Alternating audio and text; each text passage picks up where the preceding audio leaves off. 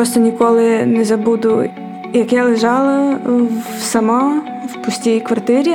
І розуміла, що мене просто максимально нічого не тримає. І що я зараз, якщо я зараз щось з собою не зроблю, просто вийду в вікно. Це подкаст Я знаю, як це, де люди з досвідом психічних розладів та порушень діляться своїми історіями. Як часто ми закидуємо себе роботою, аби не залишатися з думками наодинці, займаємося бурхливою діяльністю замість того, щоб розібратися в собі, ховаємося від себе. Якщо впізнаєте в цих словах себе, то розповідь героїні цього епізоду буде вам дуже близькою. Мова піде про тривожно-депресивний розлад і про те, як важливо вчасно зупинитися і прислухатися до себе. І як завжди, розібратися в темі допоможе психолог. Мене звати Ольга, я клінічний психолог. За першою освітою я лікар. Зараз здобуваю освіту психотерапевта в методі символ-драми. У мене є своя практика. Я спеціалізуюся на різних розладах і на станах межових, де це вже не вписується в норму, але ще не є психіатрією. І в частності я працюю з травмами з різними травматичними досвідами, з депресією, з тривожними розладами, з фобією, зі страхами, з розладами особистостями також. Традиційно нагадаю про можливість поділитися власною історією. Тому, якщо вважаєте, що ваш досвід може комусь допомогти, пишіть нам на сторінку Айзон Медіа у соцмережах або ж безпосередньо мені. Мене звуть Іванна Шкромида. І ледь не забула. Оцінюйте зірками та відгуками наш подкаст на платформі, де ви зараз слухаєте нас. Загалом моя історія, мені здається, почалась е, з самого дитинства, і це я вже розумію, коли пройшла довгий шлях лікування і терапії. І наразі згадуючи свої стани періодично в дитинстві, я розумію, що е, це історія довжиною в життя, тому що ще в дитинстві у мене були проблеми з комунікацію з соціумом через високу тривожність. І е, на той момент е, мені поставили діагноз ВСД. І Як зараз я розумію, досліджуючи ці питання, такого симптома не існує. І Цілком ймовірно, що з тривожно-депресивним розладом я живу все життя. Почались проблеми у мене, якщо так от думати про це, зараз вже чесно говорити, е, років п'ять назад. На той момент я більше не могла так легко вести той спосіб життя, до якого я звикла. Я списувала це на проблеми в стосунках. Я розходила з хлопцем на той момент. І ем, Моє знайомство з панічними атаками почалося якраз тоді, коли я розходила з хлопцем, і тоді я теж списувала це на те, що я дуже сильно переживаю просто і не було жодної думки там піти до лікаря чи до психотерапевта, чи взагалі до когось звернутись. Я просто в собі це приглушувала і думала, це просто пройде, типу з часом. Тоді я пам'ятаю, у мене були дуже сильні ночами панічні атаки. Мені взагалі здавалося, що я помираю. І на це йшло дуже багато сили енергії. І в той момент знову ж таки я вирішила поборотись тим інструментом, яким я вміла, і я пішла в трудоголізм. Професія моя на той момент була журналіст. І вона була дуже вдалою, тому що це був ненормований графік, постійні переїзди, постійні відрядження, постійні якісь е, комунікації з людьми і Знову ж таки, обертаючись назад, декілька років я не пам'ятаю, щоб я зупинялась якось і думала над тим, що взагалі відбувається в моєму житті. І Я відволікалась багато подорожів, багато різних креативних якихось речей, і це глушило всі мої якісь тривоги, мої сумніви і все це. Тобто, насправді, просто десятками років я не зупинялась. Тривога вона зникає, коли людина відреаговує якимось чином. І знову ж таки, якщо ми будемо говорити про еволюційні механізми тривоги і страху, да, якоїсь загрози, то є три механізми. Я думаю, що кожен з нас це чув: вбий, втікай або замри. І от перший. І другі вони допомагають відреагувати, бо є певна реакція. І коли Е, відбувається оцей третій механізм завмирання. Він теж еволюційно обумовлений тим, що так виживають деякі тварини, прикидаються мертвими. Але це не допомагає відреагувати тривогу. І е, дуже часто саме от така гіперактивність допомагає відреаговувати тривогу, особливо якщо вона фонова і не проходить, то оця надмірна рухливість вона стає постійною. І таким чином людина намагається себе заспокоїти вона десь має діти ту енергію, має відреагувати, але особливість того, що це не завжди допомагає. І е, це вимагає постійно переключення з одного виду діяльності на інший. Може бути мовленева активність, може бути тілесна активність, і це ще додається тим, що коли ми дуже активні в якійсь діяльності, воно десь нам не заважає концентруватися на тому, бо занадто багато рухів, занадто багато якихось фізичних дій я роблю, і це заважає концентрації. І з дитинства мама нас заспокоювала захитуванням. І люди тривожні, вони можуть не помічати, як вони гойдаються на стільці, як вони дергають ногою, стукають е, ногою, стукають якимось предметами. Тобто вони таким чином несвідомо намагаються заспокоїтися і допомогти собі в цьому. Хоча, на жаль, створюють навколишнім, оточуючим багато дискомфорту. І це, до речі, може допомогти виявити симптом, бо е, людина, яка це робить, може це не помічати, а навколишні помітять, що якось надмірно ти почав стукати не так, як раніше. І це може теж допомогти і підказати. Так, я прожила років два з періодичними якимись панічними атаками, періодичними істериками, періодичними впаданнями в абсолютний стан, коли мені абсолютно нічого не хотілося, але я завжди це списувала на втому і ще на щось, і просто не дозволяла собі бути слабкою, що теж була дуже сильна помилка, і просто собі йшла далі. Я просто змушувала себе йти далі, доки у мене не почались справді проблеми. Тобто, десь роки три я була в стані такому, що можна було б, я от зараз собі думаю. Що можна було б лікуватись і задумуватись над тим, що відбувається. Я просто все кидала на самотьок. Мені здавалося, що це просто такий характер у мене. Все нормально, все просто такий ритм життя. Мені стало дивно, коли я почала боятись поїздок. Тобто я людина, яка постійно їздить. У мене почались дуже серйозні панічні атаки перед е, поїздками. Потім мені ставало страшно їздити в потягах самій. Потім доходило до того, що мені було просто страшно знаходитись самій. Тобто на мене просто нагніталась паніка, істерика. Я просто не витримувала знаходження самій на самоті. Оскільки я жила сама, то був період десь півроку, мабуть, коли я просто збирала всі сили, виходила на вулицю, робила всі свої справи. Потім поверталась додому, закривала двері і просто ревіла. Тобто я не відтримувала вже просто нічого. Штука ще в тому, що е, люди, які мене оточували, вони не помічали е, нічого, що зі мною щось відбувається. Мене з дитинства привчили бути сильною і не показувати нікому свої слабкості. І я нікому не говорила про те, що зі мною щось відбувається. Я нікому не жалілась, я не дозволяла собі відпочинку. Тобто я була сама сама з собою. А звернулася до лікаря, тому що я просто вже не витримала. Тобто я не спала. Мені постійно боліла голова, але я звернулася не до психотерапевта, просто я сходила до сімейного лікаря, вони мені перевірили, сказали, що все нормально, це просто втома. І я така, окей, все нормально, живемо далі. Тобто на той момент, коли можна було б щось щось би почати робити, сімейний лікар, тобто такий все нормально, це просто втома.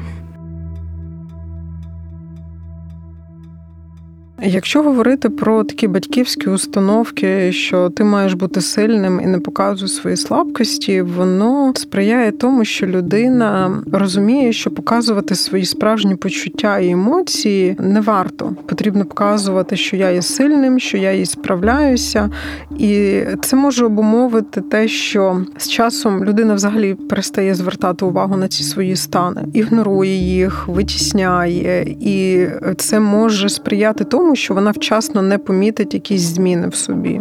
Ну, маленькі такі дзвіночки, а вже помітить, коли таким добрячим колоколом буде дзвонити, і можуть бути от прям нападами такими. Тоді вона вже зверне увагу. Да? І е, знову ж таки дуже добре розрізняти те, що з людиною з собою відбувається, розуміти, які емоційні стани є в мене, як моє тіло реагує, коли людина в контакті з собою, їй набагато простіше відслідковувати зміни і розуміти, чи я з цим справляюся чи ні. Якщо з дитинства мені говорили про те, що мені потрібно бути сильною, а мої почуття то є вторинним, то цей контакт з собою і своїм тілом він ускладнюється за рахунок такої установки. І гіпотетично воно може не на користь посприяти, тому що ну я вчасно не зверну увагу на те, що зі мною відбувається. Тут починається, мабуть, найскладніша частина історії. Мені стало супер складно витримувати самотність, витримувати взагалі життя, тобто приготувати їсти, поплатити комуналку, сходити на роботу, придумати якісь ідеї. На кожну дію, по-перше, було затребувано колосальна кількість енергії, просто колосальна, там, щоб встати зранку, щоб знайти якусь мотивацію, щось робити. І дуже складно стало витримувати це все на самоті. Визнати, що зі мною щось не так, що я слабка, що мені треба лікуватись, відпочити, я не могла. Тобто, знову ж таки, я влізла в стосунки з хлопцем чисто через те, що мені було складно бути самій, і хтось би про мене піклувався. Це не вилилось для мене нічим хорошим тому що стосунки не склались, стосунки склались дуже жорстоко.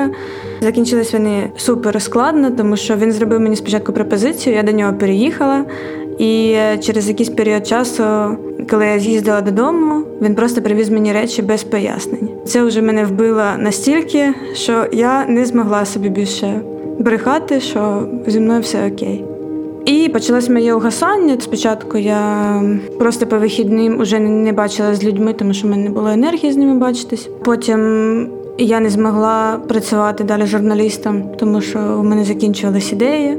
Я влаштувалася на роботу, де треба було працювати. Просто автоматично якусь задачу виконувати. І я перестала спілкуватися з батьками. У мене зіпсували стосунки з усіма людьми, тому що мені здавалося, що ніхто мене не розуміє, ніхто мене не підтримує, ніхто не розуміє, наскільки мені складно. І, в принципі, сил спілкуватися з людьми в мене теж не було. Чим більше я працювала на роботі, яка мені не подобалась, тим більше зранку у мене виникало відчуття, що все абсолютно не має сенсу, я нікому не потрібна. Чим більше проходило днів таких, тим більше я відчувала розрив, що від мене очікують люди. Ну знову ж таки, це було для мене важливо, мабуть, і тим, якою я себе відчуваю. Тобто я не могла відкритись нікому. Я не могла сказати, типу, окей, зараз в мене проблеми, зараз я не можу себе зібрати, зараз я не справляюсь. Я не могла так сказати. Тобто я закривалася від світу з кожним днем, мінімізувала всі задачі, щоб їх було менше, менше, менше, менше. Я перестала займатися тим, що мені подобається. Я перестала читати, перестала писати, перестала ходити на якісь заходи в театр. Тобто мені просто не, не вистачало сил на це. І я жила одна на той момент. У мене були періоди, коли я могла віддалено працювати. Тобто я взагалі могла не бачити людей там дуже довго. Тобто ніхто не знав, як у мене справи. Тривожність так, вона виснажує організм. Якщо будемо говорити про тривогу взагалі, еволюційно вона допомагає людині вберегтися від небезпеки. Да? Вона попереджає, що щось таке загрожуюче відбувається навколо, і тривога допомагає нам зреагувати і зрозуміти, що нам потрібно якось діяти для того, щоб врятуватися, вберегти себе і зберегти свою цілісність. В цьому випадку тривога є корисною для людини. Вона допомагає запобігти якоїсь шкоди собі. Якщо говорити про тривогу, вже яка межує з розладом, надмірна тривога, коли людина відчуває фонову цю тривогу, коли це не ситуативна тривога на певну подію чи ситуацію. А коли вона постійно відчувається, безумовно, ця тривога виснажує, бо вона супроводжується і тілесними реакціями. Коли людина постійно відчуває занепокоєння, і вона не знає, де себе діти, вона не знає,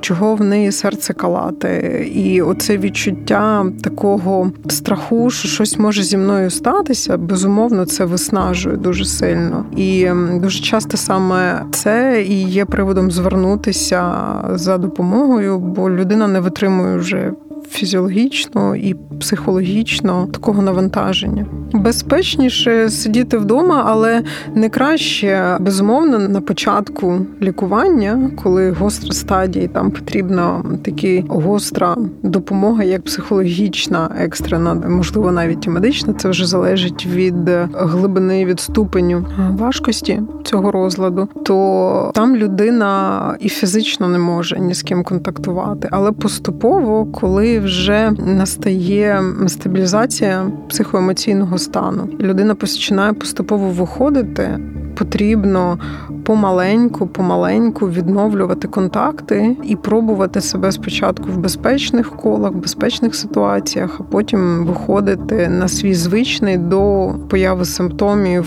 в сферу спілкування. Я ніколи не забуду. Це була постійна тривожність за все абсолютно. Деперсоналізація, дереалізація повна. Я вже не знала, хто та людина, яка прожила там все це життя. Це було настільки відмирання. Я пам'ятаю один вечір. Ну я його ніколи не забуду, просто ніколи не забуду, як я лежала сама в пустій квартирі і і розуміла, що мене просто максимально ем, нічого не тримає. Якщо я зараз щось з собою не зроблю, просто вийду в вікно. І я тоді лежала і така подумала, мені просто треба дожити до ранку. Просто стримати себе хоч чимось в такі моменти розумієш, що ти просто ти зникаєш. Коли я читаю там різні відгуки про випадки суїциду, наприклад, зараз я розумію, що бувають ситуації, коли тебе вже немає. Тобто, по суті, ти настільки вже себе вбив, чи чи ця хвороба тебе вбила, чи все вкупу, що ти ти вже себе не відчуваєш. Це вже не має значення. Тобі простіше просто це все закінчити. Ну це був переломний момент. Я собі пообіцяла, що я маю з цим щось зробити і витащити себе звідси. І на той момент я зрозуміла, що ніхто крім мене цього не зробить. Якби це печально не звучало, що ніхто мене не врятує, крім мене самої, але мені треба піти і звернутися по допомогу, тобто віддати себе в руки людей, які не знають, що зі мною відбувається. Наступний ранок я пішла до психотерапевта. Я прям бачу, я ніколи не забуду це перелякане обличчя. І в той же день я почала пити антидепресанти. І що цікаво, я пам'ятаю цей момент. Там в на таблетках написано, що наскільки не ясно, як буде впливати на організм препарати, вам не можна залишатись на самоті протягом чотирьох днів, тому що не ясно, як там буде це все відбуватись. І мені було так дивно, що я розуміла, що я нікому не можу сказати про те, що зі мною відбувається, що я просто буду переживати цей період сама з цим з собою. Просто мені настільки не було не знаю чого сміливості чи навпаки.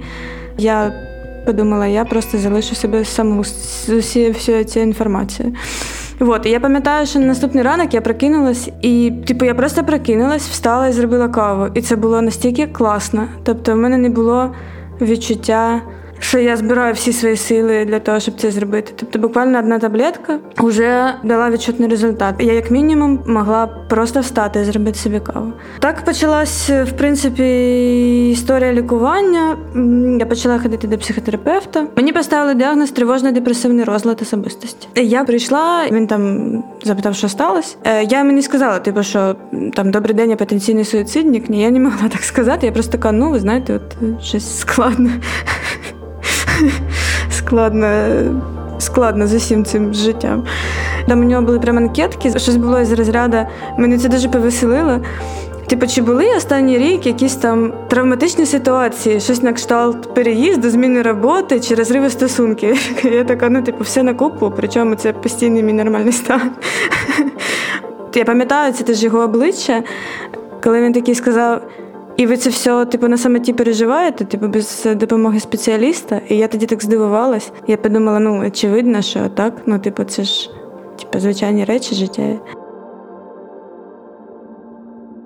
Тривожно-депресивний розлад це одна з форм депресивного розладу. Її виділяють як окрему нозологію. По МКБ вона шифрується F41, і це стан, в якому поєднуються як ознаки тривожності, так і ознаки депресії. Вони є як і психологічного компоненту і характеру, і так само мають і соматичні прояви, різні симптоми. Переважно, якщо говорити про схильність до саме тривожно-депресивного розладу, то до нього схильні більше жінки ніж чоловіки. В цьому розладі ми маємо дві категорії симптомів: симптоми, які супроводжують саме тривожну частину і депресивну частину. І так само вони є як і психологічні, так і соматичні. Якщо говорити про тривожний компонент, психологічно воно в такому проявляється занепокоєнні. Людина надмірно тривожна, і ця тривожність вона розповсюджується на всі сфери життя. Людина досить невпевнена в собі. Може бути така фізична ажитація. Це може супроводжуватися і тілесними різними симптомами, як підвищення серцебиття, такі різкі перепади, то в жар, то в холод кидає. Постійно такий стан, знаєте, невпевненість в собі вона проявляється на тілесному рівні. Є постійна небезпека, яка мені загрожує. Ця небезпека є настільки сильною і це постійне серцебиття, невпевненість. Це може ще відчуватися, е, наприклад, порушенням функції шлунково-кишкового тракту, може бути спазми в животі, можуть бути розлад шлунку, ні з того, ні з цього. Було все добре, і хопа схопив живіт. Да? Тобто це досить індивідуально, і ці ознаки не обов'язково мають бути всі. В когось, наприклад, перехоплює подих або навпаки, дуже часто починаємо дихати поверхнево холодіють в когось руки, в когось під пахвами, в когось ноги різко, потім кидає в жар. Да? І от це такі перепади цих симптомів або можуть бути всі одночасно, або може бути якийсь один симптомів. Якщо говорити про депресивний компонент, то є е, дуже характерно повний такий апатичний стан, коли нічого не хочеться, коли дуже важко взагалі змусити себе щось робити. Воно може проявлятися також порушенням сну важкість засинання або ранішні дуже прокидання, і людина взагалі може прокинутися у вісні в тривозі. І е, залежить від ступеню важкості цього симптому, від того наскільки довго триває, ці симптоми можуть бути е, збільшені в періоді. Чим довше людина відчуває ці стани, тим активніше і яскравіше ці е, симптоми проявляються в людини. Ну, по-перше, коли я випила першу таблетку, я одразу заснула, я це ніяк не проконтролювала. Просто довірилась. Мені, якщо чесно, на той момент у мене був такий стан, що я мені вже все, я вже така, мені вже нічого втрачати. Все, сказали, так сказали, будемо робити все, що можливе. Тому що ну я була на межі. Я сама свідомо вибрала шлях йти далі, і мені вже не було страшно. Тобто я вже була готова на, на все, що завгодно, тільки би вибратись. Я прикинулась, і це був просто день. Типу, я нічого не відчувала, ні хорошо, ні поганого. Не можу сказати, що якесь там життя заярчало яскравими красками, але я просто робила звичайні речі. Ну, типу, тобі треба встати, почистити зуби. І ти встав і почистив зуби. Ти не думаєш 10 хвилин, типу, так, все, я в цьому в цьому світі. Так що це можна порівняти з тим, що ну раніше, щоб почистити зуби, ти ніби піднімав там 100 кілограмів то коли ти почав пити таблетки, то ти ніби такий півкіло підняв. І всі дії, які ти робиш, вони от з такою легкістю. Тобто ти їх просто робиш. Ти такий почистив зуби, зварив каву, такий щось посидів, подивився в вікно. Типу, яка погода? Це не викликає у тебе колосальних. Зусиль. Кожне якесь рішення, кожен якийсь рух це був просто колосальний груз. І Мені здається, що це можна порівняти з тим, що ти просто лежиш, на тобі вже це складають якісь е, каменюки, пліти, і ти вже просто в якийсь момент ти просто витрачаєш всі свої сили на тому, щоб просто витримувати світ. Тобто, а тут ще щось треба зробити, типу почистити зуби. Ти такий, я і так, в принципі, вже прокинулась.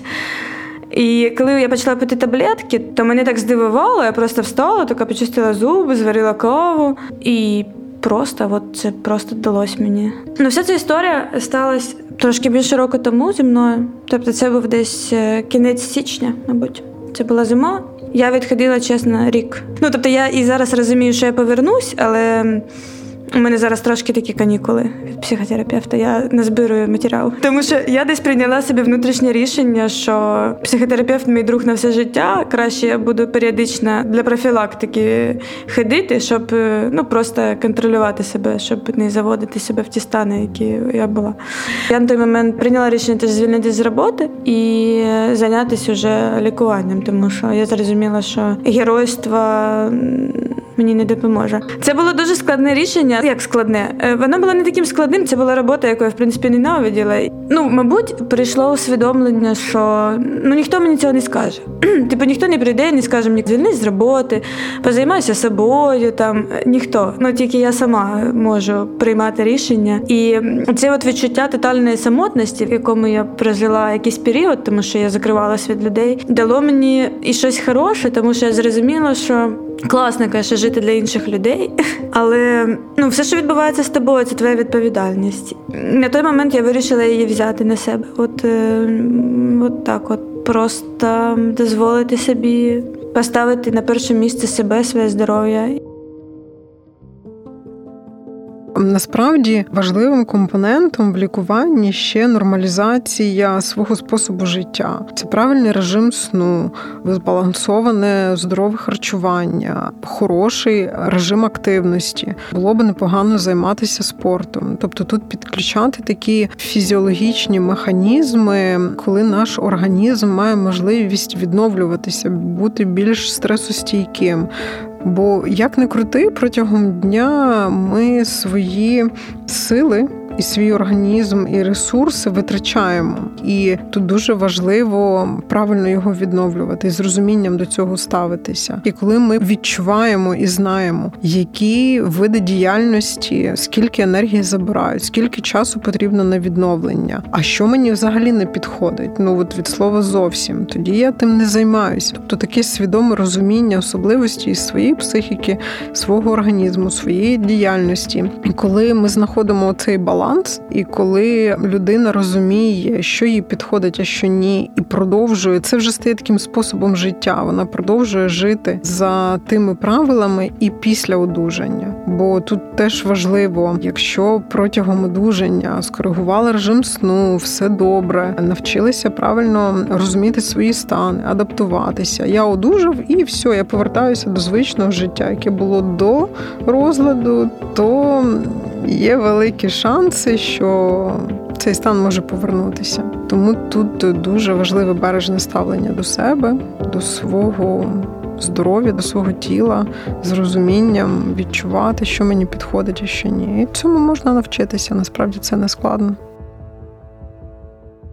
Прикол весь в тому, що ну в дитинстві мені була просто тривожність. Не знаю, я могла лежати в ліжку і боятися, що зараз почнеться пожежа. І от прям реально це все переживати, ніби от зараз вона почнеться. Уже в цьому стані складному, ну ти переживаєш це просто фізично. От якби на на тебе нападала, не знаю, рись, і ти розумієш, що ти зараз помреш. І ти переживаєш ці стани з будь-якого приводу. Типу, вийти на вулицю, ти такий, все. Ти фізично, ти не можеш. Тобі починається істерика, ти просто себе не контролюєш, ти відключаєшся взагалі від реальності і не можеш зробити нічого. У мене були вже такі штуки, що я могла там. По 3-4 години просто нічого не могти робити, тому що мені просто страшно, просто мене трясе, просто от ти нічого не можеш з цим зробити. Коли тривога, то вона заспокоїться, і ти ти, ти ніби у тебе є якийсь імпульс піти щось поробити.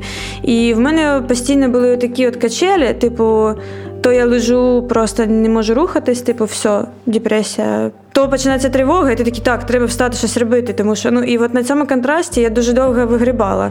І я собі думала, що це особливість мого характера, типу, що я то грощу, то активнічаю. Хоча насправді мені просто фази ніби змінювались. Тобто висока тривожність, вона, хоча мене і дуже сильно емоційно і фізично виснажувала, але вона мені давала поштовх робити щось на цій експресії. І потім ти відповідно впадаєш в, в стан, коли ти просто нічого нічого не можеш. Тобто, в мене стабільно було, що в п'ятницю у мене нервовий зрив, такий, ну, типу, як нервовий зрив. І всі вихідні я лежу, не рухаюсь, потім в понеділок встав, пішов, все, добрий вечір, я журналіст, репортаж. Ну, от в моменти, коли ну, коли вже було все дуже погано, це була взагалі тривожність загальна, що.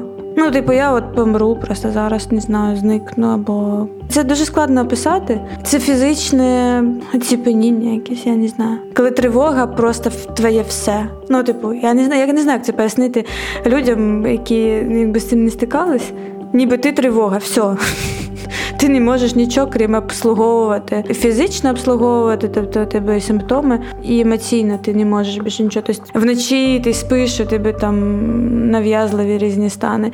Плюс же чим далі, тим все викликає е, зв'язки депресивні, несхідні. Тобто там хтось щось сказав, ти згадав якусь негативну свою історію, і все, ти вже в ній. Ти випадаєш із реальності, ти не знаходишся в цьому моменті. Взагалі, тобто, кожен зовнішній якийсь фактор в тобі ну, в твоїй голові знаходить якийсь відгук. Негативний, і ти починаєш перепроживати ці свої якісь негативні штуки, нав'язувати собі далі, знаходити причини для тривоги. Якщо говорити про, скажімо так, моменти, коли ми починаємо впливати на свій стан, є різні рівні. Є психологічний рівень, а є вже емоційно-тілесний рівень. І от на другому рівні тут вже підключаються наші гормони, які підсилюють тривогу. Тут викидається і адреналін, різні гормони стресу. І якщо ми починаємо робити вправи тільки на психологічному етапі, коли ми розуміємо, що щось відбувається, але ще немає тілесного компоненту, то і вплив більш ефективний, і менше часу потрібно впливати. Якщо вже доєднався тілесний компонент, коли вже є симптоми, то тут скоріше всього прийдеться довше робити ці вправи. Тут підходять вправи роботи з думками, оскарження думок. Є схема тривоги, там є таке трикутник, наші емоції, наші думки і наша поведінка. І вони взаємопов'язані. І от впливаючи на наші думки, ми можемо оце коло трошки зруйнувати, тобто не буде цього ланцюга. Цього циклу, бо дуже часто саме думки запускають емоції, або саме думки запускають тілесні прояви. Також, якщо вже є тілесні відчуття, тут е, дуже добре допомагають дихальні різноманітні дихальні вправи. Можна просто дихати і рахувати вдохи і видихи. Це найпростіше. Вдих один, видих один, вдих два, видих два. І відчувати весь процес дихання, рахуючи. Ми теж працюємо з думками, бо неможливо думати про щось тривожне і рахувати вдихи і видихи. Тобто тут іде і переключення уваги також. Для початку ще буде корисним перед виконанням вправи оцінити свій стан. І тут допоможе або шкальне запитання, або є ще така дробина тривоги. Да? І Нуль це коли тривоги дуже багато, коли ну от вона така, що я не контролююсь, а 10 балів це коли мені комфортно, коли мені безпечно, немає тривоги, і я себе дуже добре почуваю. За п'ятірку можна взяти якусь ситуацію, яка викликає тривогу, але вона ще така, що от я справляюся, але тривоги достатньо. Для чого це важливо? Для того, щоб зрозуміти, скільки балів наша тривога на початку тої вправи, яку ми починаємо робити. Е, тоді ми бачимо ефективність, чи допомагає нам ця вправа чи ні. А ще одна вправа дихання по квадрату називається. Вона теж досить проста. В своїй уяві малюєте квадрат і запам'ятовуєте цифру 4 чотири е, кути, чотири сторони в квадрата, і робите на чотири рахунки вдих. Між дихом і видихом робите паузу на чотири рахунки, на чотири рахунки робите видих. І між видихом і новим вдихом теж робите паузу на чотири рахунки. Якщо говорити про мій досвід, то чомусь от саме дихання по квадрату є найбільш ефективним. Воно найбільше всього допомагає моїм пацієнтам справлятися з тривогою. Чомусь вона є найулюбленішою вправою.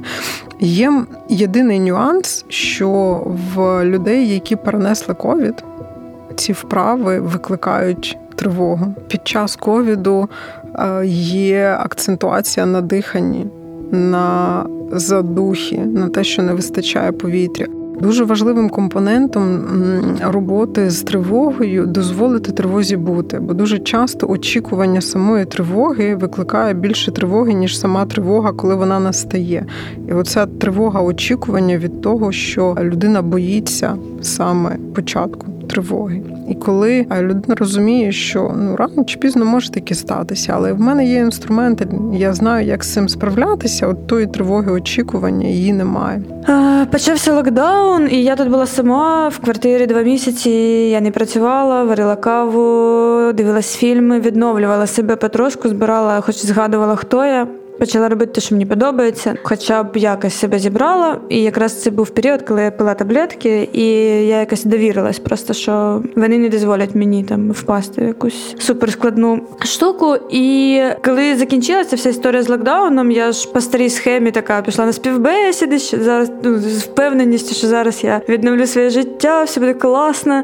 Але ну я помилялась. Ну, загалом, в принципі, десь це десь рік. Та Тут як йшла психотерапія, так і йшло відновлення з такими приходами-відходами, тому що мені хотілося дуже швидко повернутися, але швидко не не виходила. Тобто я приходила співбесіди, мене приймали на роботу, я приходила знову знову панічні атаки, знову істерики, знову те саме. Я розуміла, я не готова. А мені мені так хотілося прям знову знову в нормальне життя. Тому я брала якісь проекти, тобто періодично в мене літо було таке, що я брала якісь проекти, але дуже багато відпочивала. У мене був переломний момент, коли я почала бачитися з людьми. І і мені було так дивно, типу, я цілу годину з кимось гуляю, говорю, і мене це не втомлює. Типу. І це так ого. Або там перший раз, коли там комусь розказала, ну мені було дуже складно пояснювати, що взагалі відбувається. Я спочатку придумувала, що там я пишу книгу, коротше, якісь відмовки, а потім перший раз, коли я розказала, що типу, от е, у мене тривожно депресивний розлад, і я зараз з цим намагаюся справитись. Це було все так, не знаю, заново починаєш жити, заново відкриваєшся, заново все. Травматичним було те, що родина моя не дуже сприйняла. Тобто вони мені говорили про те, що це я сама собі придумала, що це все від того, що я нічого не роблю, сама собі придумую ці всі речі, але я десь морально була вже готова до такого сприйняття. Типу, що психотерапевт, я витрачаю зайві гроші, що антидепресанти викликають залежність, і мені треба з них типу злізти. Але не допомагали навіть якісь е, штуки, коли я говорила, що ну може просто уступити, тому що ну я ж тут, а могло би мене не бути. Тобто, в мене був момент, коли я прям говорила, що все було ну дуже сильно серйозно, але ніхто це серйозно не сприйняв. Тобто, і я зрозуміла, що окей, я просто змирюсь з тим, що. Нехай вони вважають як завгодно, я просто буду робити так, як я вважаю за потрібне. Але як на диво, більшість моїх друзів, які на той момент залишились, тому що багато хто відсіявся ще в момент, коли я перестала бути там суперактивною, веселою і вся ця от історія. Класно прийняли, і це був теж момент відкриття, коли в моменти зривів я дзвонила вже комусь. Тобто я відкривалася, говорила, що мені погано коли до мене хтось почав приходити. Е, це був такий досить довгий процес соціалізації, коли я почала ходити на скеледром, там спілкуватися з великою кількістю людей, знайомитись з новою кількістю людей. Тому що до того мені було складно знайомитись з новими людьми, бо Ну, я не знала, що що про себе розказати. У мене ніби все стерлось, і я така не було відчуття, ніби я не існую. І якісь такі дуже звичайні речі: пікніки, прогулянки, кава з друзями викликали просто колосальні емоції. І я це витримувала. Мало того, я ще могла цим насолоджуватись. З кожним разом я все більше і більше знаходилася саме в тому моменті. Це було так, так круто. Насправді цей розлад він дуже добре коригується, і ем, терапія його є дуже ефективною. І не варто боятися звертатися за допомогою, коли є розуміння, що десь я не справляюся, щось зі мною відбувається не так. Бо чим раніше ми звернемось за допомогою, тим легше буде сам і, і коротший сам процес лікування. Знаєте, е, в роботі з психотерапевтом людина вчиться розпізнавати свої стани і справлятися з ними, і збільшувати період ремісії, і профілактично робити певні дії для того, щоб запобігати проявам. Цього симптому, тобто фактично людина вчиться розуміти свої особливості психіки і коригувати свій спосіб життя так, щоб не допускати переходу саме от в клінічні прояви своєї хвороби. Був момент, коли я зрозуміла, ну, я собі подумала, що все, все добре. Я знову втягнулася в роботу, знову ненормований графік, знову журналістика. Я закинула психотерапевта на той момент, дуже обманулась. Це мені аукнулось. Дуже сильно, тому що все повернулося ще в більшому такому більшою хвилею. Коли у мене прямо кожного ранку були панічні атаки, я вже просто прокидалась від панічної атаки, і так було досить довго. І на той момент я вже зрозуміла, що справа не тільки в лікуванні, справа не тільки в антидепресантах, справа не тільки в, в тому, щоб перебудувати свої якісь там нейронні зв'язки в голові, щоб у них е, асоціації були там не, не негативні, а інші якісь. Я зрозуміла, що мені потрібно повністю міняти свій стиль життя, в тому числі і професію, що мені не підходить там ненормований графік, що мені не підходить журналістика, оскільки я дуже емпатична людина і ну, максимально переживаю. І вже в другий, скажімо так, момент я вже прийняла рішення, тобто. Декілька місяців я жила з батьками, пояснивши їм те, що якщо я не буду виконувати певних там дій, наприклад, там не думати, що я буду їсти, там не знаю про комуналку, не думати. Е, це дозволить мені сфокусуватись на тому, як я справді хочу вибудувати своє життя. І на це пішло декілька місяців. Наразі я знайшла роботу, яка нормована. Там багато місця для креативу, але там немає не те, щоб немає стресу, але є вихідні, є державні свята, є відпустки. Є лікарняні, ну це тобто те, що мені в професії журналіста взагалі було незнайомим. І якось так з, з тим, коли я почала йти до того, щоб е, налагодити своє життя з вірою, дуже сильно допомогло мені те, що е, я зустрілася хлопця, який так само розуміє, про що я говорю. Тобто у нього теж була депресія, він теж лікувався, і це те, що ми якось одразу обговорили, тому що мені було супер складно. Ну думаю, я собі думаю, як я буду будувати з кимось стосунки, будучи в такому прикордонному стані. Але якось так стало, що.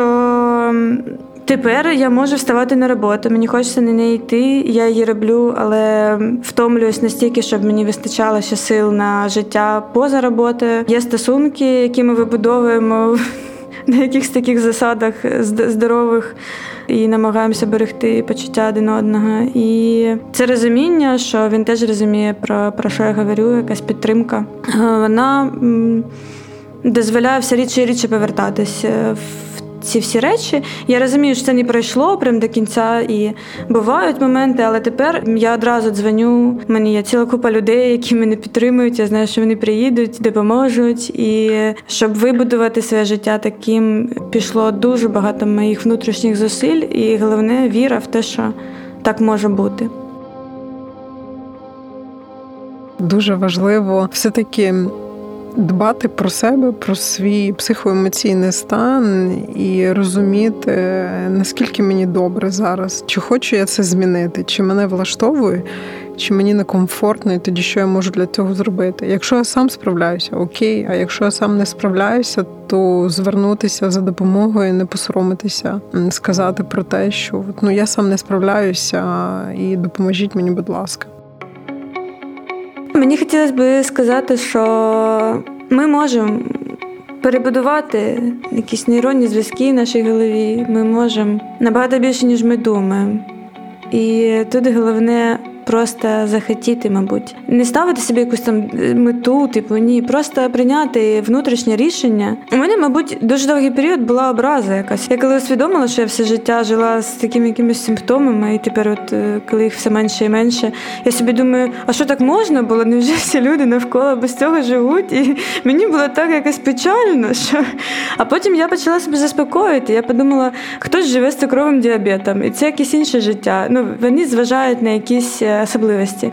Хтось живе там ще з якимись там проблемами чи особливостями. І вони просто вибудовують своє життя так, щоб е, враховувати ці штуки. І зараз я собі думаю: окей, є отакі, от така от особливість. Мені треба берегти себе, завжди зважати на те, що може бути якась атак чи атак, в чомусь собі відмовляти, мабуть, на користь здоров'я чи на користь спокою, е, десь там прибити свої якісь кар'єрні амбіції, ще якісь штуки, вибрати щось інше, якийсь більш спокійний спосіб життя. Але воно все одно того варте. Типу, мені здається, навіть якщо повертатись періодично знову, це це все одно життя, і воно нам дане дане отаким от з таким набором. І чомусь е, ми з моїм хлопцем дуже сильно жартуємо, що депресія зробила нас кращими і і навчила дуже багато чому. І те, що от ми зараз маємо, те, що ми вміємо цінувати, те, що ми цінуємо зараз, е, ніхто із нас до цього не вмів цінувати. Тому просто треба вірити і вибирати життя завжди. Ви слухали подкаст Я знаю, як це, де люди з досвідом психічних порушень та розладів діляться своїми історіями. Обирайте себе, обирайте життя і будьте уважними до людей, які поруч з вами намагаються поділитися своїм досвідом. Виробництво відкритої студії подкастів Айзон Медіа.